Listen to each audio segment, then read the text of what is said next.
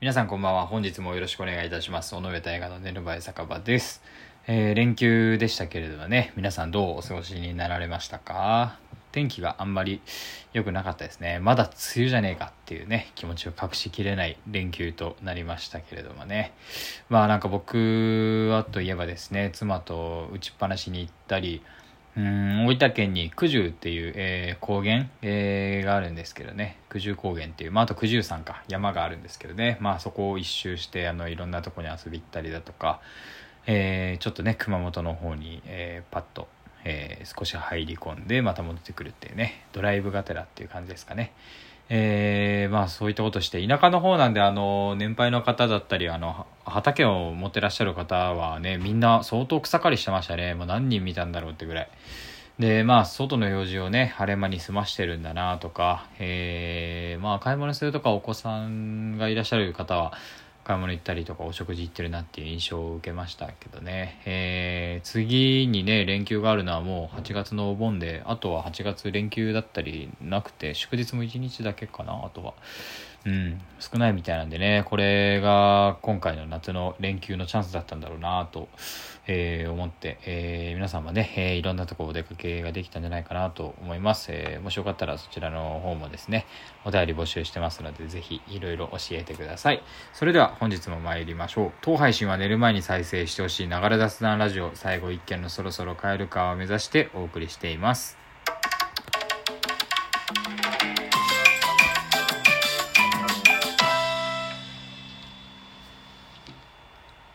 本日は7月19日火曜日第60回の放送となります。えー、まあ、最近なんかですね、あの、頭がパンパンで、ちょっとなんか余裕ない時が多くて、まあなんかそれでもとにかく明るく過ごさないとなーってなんかその今の年になって本当に思うようになって、まああの、なんていうんですかね、まあそういう明るくいたいなっていう気持ちがね、前のめりに来てる。感じなんですけど、それであの、レッドブルーをですね、飲む日が増えたんですよね。エナジードリンク。えー、まあ多分良くないですよね。うん。体に良くないって言いますもんね。まあどうですか ?200 円で明るさを買うって。安いですか？高いですか？まあでも、これで明るく入れるんだったら安いのかなとか思うんですけど、まあただあの、その、エナジードリンク飲んでる時割といけちゃうっていうか、本当に効果あるんじゃねえかなって思うんですけどあのまあ多分気持ちの持ちようでそのもっとね、えー、効果も倍増しちゃうっていうのはあると思うんですけどまあその実際に形としてエンジンをかけてくれるものっていうのはとてもいいことなんじゃないかなっていう、まあ、例えばあの逆にチルアウトっていう最近飲み物ありますけどエンジンを切ってくれるもの、まあ、形として物体として捉えられるっていうのはうんその、えー、取っかかりとして僕はいいんじゃないかなと思う部分があって。あの、まあ、そのもっと分かりやすく言うとあの気持ちだったり愛情友達えー、友情感謝の気持ちとか全部あの思ってるんだったら形に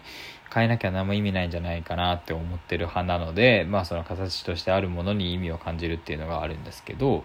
えー、まあそのレッドブルを使用してみるっていう、飲んでみるっていう、まあ美味しいですけどね、普通に。まあ、です。まあその最近の習慣、まあ習慣ってほどではないですけど、うん、まあそ、そうですね。そんな頻度じゃないかな。うん、たまに飲むぐらいなんですけど、まあなんでそうやってその、えー、明るくいなきゃとか、まあそういう形にしてとか、まあ、考えるかっていうと、あの、最近なんかその若い、まあ、僕たちとか、僕たちよりちょっと下とか、えー、まあ、少しあの感謝っていうかその、まあ、律儀さが足りないっていう話をあの、ね、上の方がされされてあのしてらっしゃって、えー、まあその自分も含めてそうですけどその昔みたいにお世話になったからあの最後まであなたに尽くしますみたいなのはもう仕事上だったりとかまあでもほとんどなくなってるだろうなっていう、えー、まあなんか合理的な人が増えてんじゃないかなっていうのはまあやっぱりそう思うんですけど、まあ、自分もそうあのなりつつあるっていうかそういうのがあるんで思うんですけど。まあ、そのそれなんか理由はやっぱ SNS で情報を得られることが多くて、まあ、その言ってしまえば、まあ、当たり前に調べられないことがないっていうね何でも出てくるっていう、まあ、その中でも、えー、人付き合いの仕方とか、まあ、世渡りの仕方とか、まあ、含めてそうそう思うんですけど、まああのー、僕みたいにその気持ちだけじゃとかあの形にしなきゃダメなんだなって思ってる人もそれで増えてると思うんですよ。うん、まあその冷たいっていうのは多分まさにこのことだと思うんですけどその、まあ、誰がどれだけその人とかをねその思って日々行動してるかっていうのは、えーまあ、実際の行動とか、まあ、その形になってるかっていうのを分析して、まあ、しっかり見えるとねあの数字化できてしまってるんじゃないかっていうね可能性があって。だからそれに敏感で気づきやすい人ほどやっぱり冷たくなっちゃう部分があるっていうか、まあ、その分むしろあのしっかりと形にしてくれてる方々には、えー、すごくね感謝をしてるっていう部分もあると思うんですけどうんまあその気持ちだけ口だけみたいな感じですよね言えば。っていうふうに、えー、思っちゃう瞬間があるんじゃないかなっていうのをすごく最近は感じてて。うん、まあだから、なんて言うんですかね、その、まあ、冷たいっていうと、まあゆっくり、えー、なんですかね、しっかり形にできてないっていう、むしろ、そのちょっと言葉と逆なんじゃないかなっていう行動をとっちゃったりとかする方とはやっぱりスパッとね、縁を切ったりとかそういうことが起きてしまうんですよね。えー、まあ離れた方がいいっていうような情報もやっぱり SNS で回ってきちゃってるので、うん、実際に気づいて、ったりとかね。そうですよね。そういうのがあるっていうね、まあ、SNS だけじゃなくて昔からそういう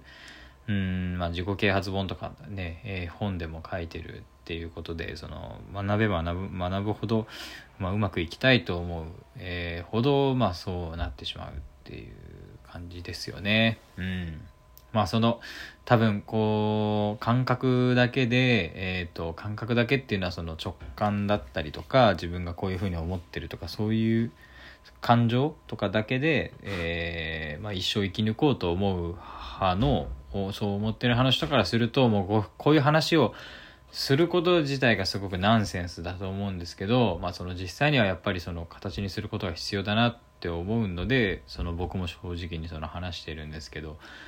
うんまあ、その例えばそのそれを考えない、えー、人は、えーまあ、誰かがこれから例えばその1個1個の例えとして、えーまあ、誰かがこれから、まあ、友人だったりこれから結構リスクのある行動を取りますってでもその人がやりたいことのために取る行動ですっていう時にただただ心配したりとか、まあ、そのグレーゾーンだったりしたらそのみんなのちゃんとしたやり方で頑張ってるのダメなんじゃないかとかうん、リスクが高いとか言って反対しますよね。それ反対みんなするんですけどそのかといってその別の方法とかを用意してくれないっていうね。ただ反対するだけっていうのはその人にとっては気持ちは本当にあるかもしれないですけどその言われた側からしたらね、えー、無責任だなって思っちゃうっていうのがあって、まあ、そういうのが例えば一つですよねその形にできないっていうその感情だけで動いちゃうっていうのはその相手にとっては本当にあの迷惑な話だなっていうことがあるっていう話なんですけどうんまあその冷たいんですけどね本当にそういう考えは。で、まあ、そういうのが形にできてない思いやりっていうので、まあ、本当に相手のことを思ってるんだったら代案を用意するっていうのが、えー、僕が言う形にするっていうことで、うん、でまあそういったことも今世の中でもうその SNS で簡単にその出てきてあの例えば本当に優しい人とか本当に優しい人の行動とか言って出てきます。これこういうの出てきますよね。だからその興味や向上心がある人は、えー、どんどん調べてそういったのを、えー、どんどん吸収してそのフィルターを通して世間を見ちゃう。っていうそれを見ちゃうって僕悪いことだと思わないんですけど、まあ、そういったフィルターを通して世間を見ることで関わる、えー、人間を選んでいってまあその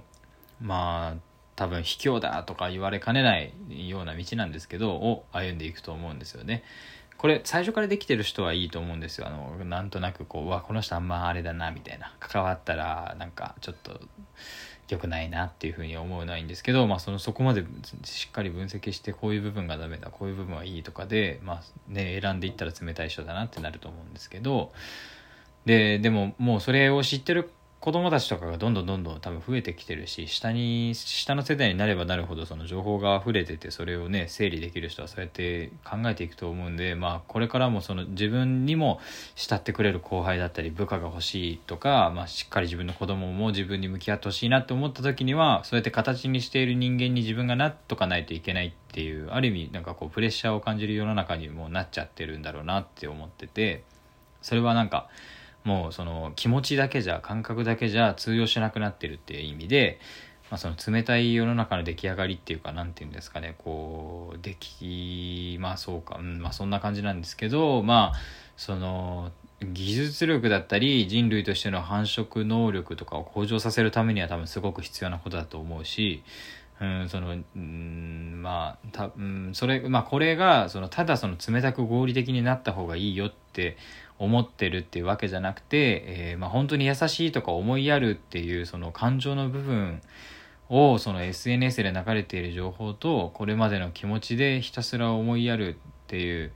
えー、まあ、部分その感情だけの部分と掛け合わせて、えー、しっかりとそれがどういうことなのかって気づいていかなきゃいけないなっていうふうに思ってて多分その合理的な優しさ形にできる優しか優しさしか知らないこれからのそういった風に育ってきた子どもたちに、えー、感情的な部分とか感情的になる方法とかを、えー、しっかりと合理的に教えてあげれるようになるっていうのが多分今の僕たち世代とか僕よりちょっと上の世代の人たちの役目だと感じているので、えー、まあそういったことが、えー、必要なんじゃないかなっていう自分たちも合理的になって感情的な部分を教えられるようになるっていうのが必要なんじゃないかなというふうに、えー、思っています、えまあそういった話ですねえー、それでですね、来月のお便りのテーマは、朝食何食べてますか？です。えー、こちらを、えー、月末の回に、えメッセージ、えいただいたものを全て読ませていただこうと思うので、ぜひ、えメッセージよろしくお願いします。えー、尾上大河の寝る前酒場ではテーマに沿ったお便りや日頃のお悩みなど随時メッセージをお待ちしております。送り先はラジオトーク寝る前酒場ページ、リスナーからのお便りを募集中からとなっております。えー、そして、え、いいね、えー、ニコちゃんマーク、ネギのねぎらいマーク、たくさん連打ができるので、えそちらの方ぜひよろしくお願いいたします。そちらの方いろいろ、え押していただけると、えいろんな場所でそう紹介されるので嬉しいです。そろそろ閉店の時間です。本日もありがとうございました。